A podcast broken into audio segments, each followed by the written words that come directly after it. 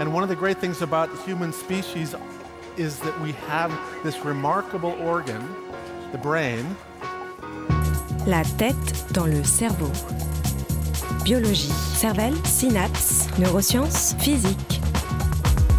The human brain really is the most unique gift of our species. Avec Christophe Rodeau.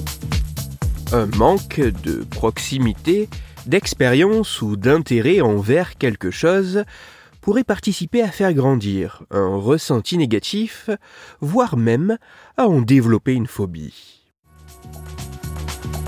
La tête dans le cerveau.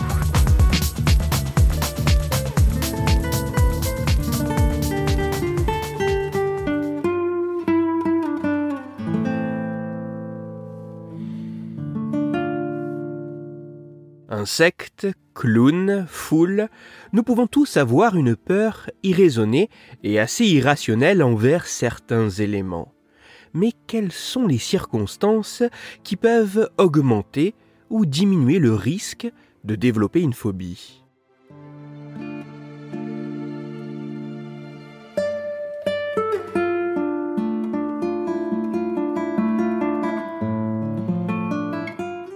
Notre rapport à la nature peut-il influencer les phobies envers les animaux qui s'y trouvent? C'est notamment pour répondre à cette question que des chercheurs de plusieurs laboratoires à travers le monde ont mené une expérience.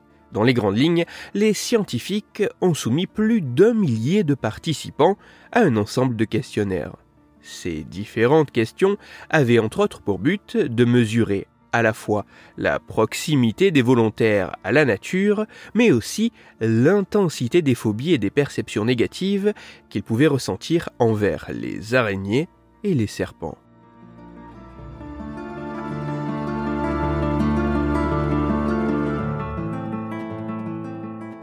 En s'intéressant aux sentiments d'appartenance à la nature, au ressenti envers cette nature et au contact direct ou souhaité pour la nature, et en croisant ces éléments aux phobies ressenties à l'encontre des araignées et des serpents, les résultats de cette étude mettent en évidence une corrélation négative.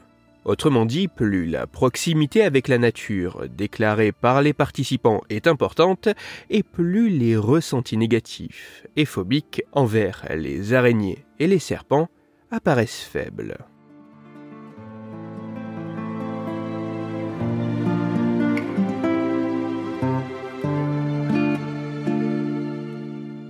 Même si les résultats observés ne sont que des corrélations obtenues grâce à un nombre de participants limité et non représentatif sur la base de réponses déclaratives d'autodétermination, et même s'il ne semble pas possible de dire si c'est la proximité avec la nature qui pourrait influencer les ressentis plus positifs envers les araignées et les serpents, ou si c'est l'inverse, il semblerait que notre proximité avec la nature puisse avoir un impact sur les phobies que nous pouvons avoir envers les animaux qui s'y trouvent. Ainsi, il se pourrait que le ressenti négatif, ou même la peur phobique que nous pourrions ressentir envers certains éléments puisse provenir, au moins en partie, d'un manque de proximité, d'expérience et d'intérêt pour ces éléments.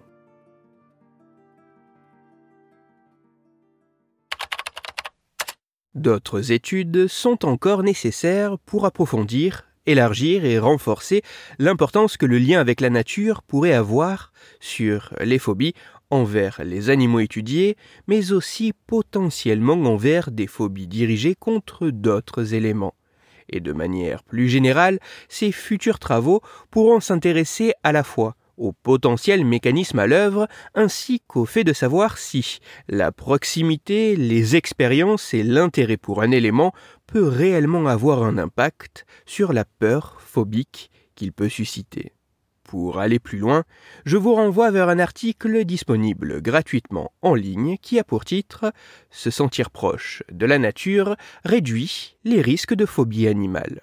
Il est écrit par Anne-Sophie Tassard et il est à retrouver sur le site science et avenir.fr. toutes les études scientifiques m'ayant servi à écrire cet épisode, ainsi que les références de l'article pour aller plus loin, se trouveront sur mon site Cerveau en argot, dont le lien se trouve dans la description de l'épisode.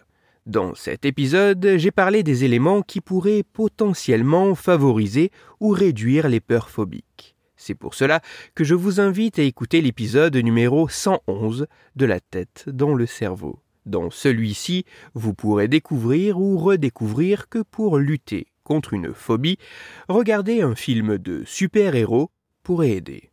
Pour continuer à échanger, vous pouvez me retrouver sur les réseaux sociaux, sur YouTube ou me contacter par mail. Tous les liens sont dans la description de l'épisode. Si pour vous, ce podcast est gratuit et sans publicité, pour moi il représente plusieurs milliers d'heures de travail et me coûte quelques centaines d'euros chaque année.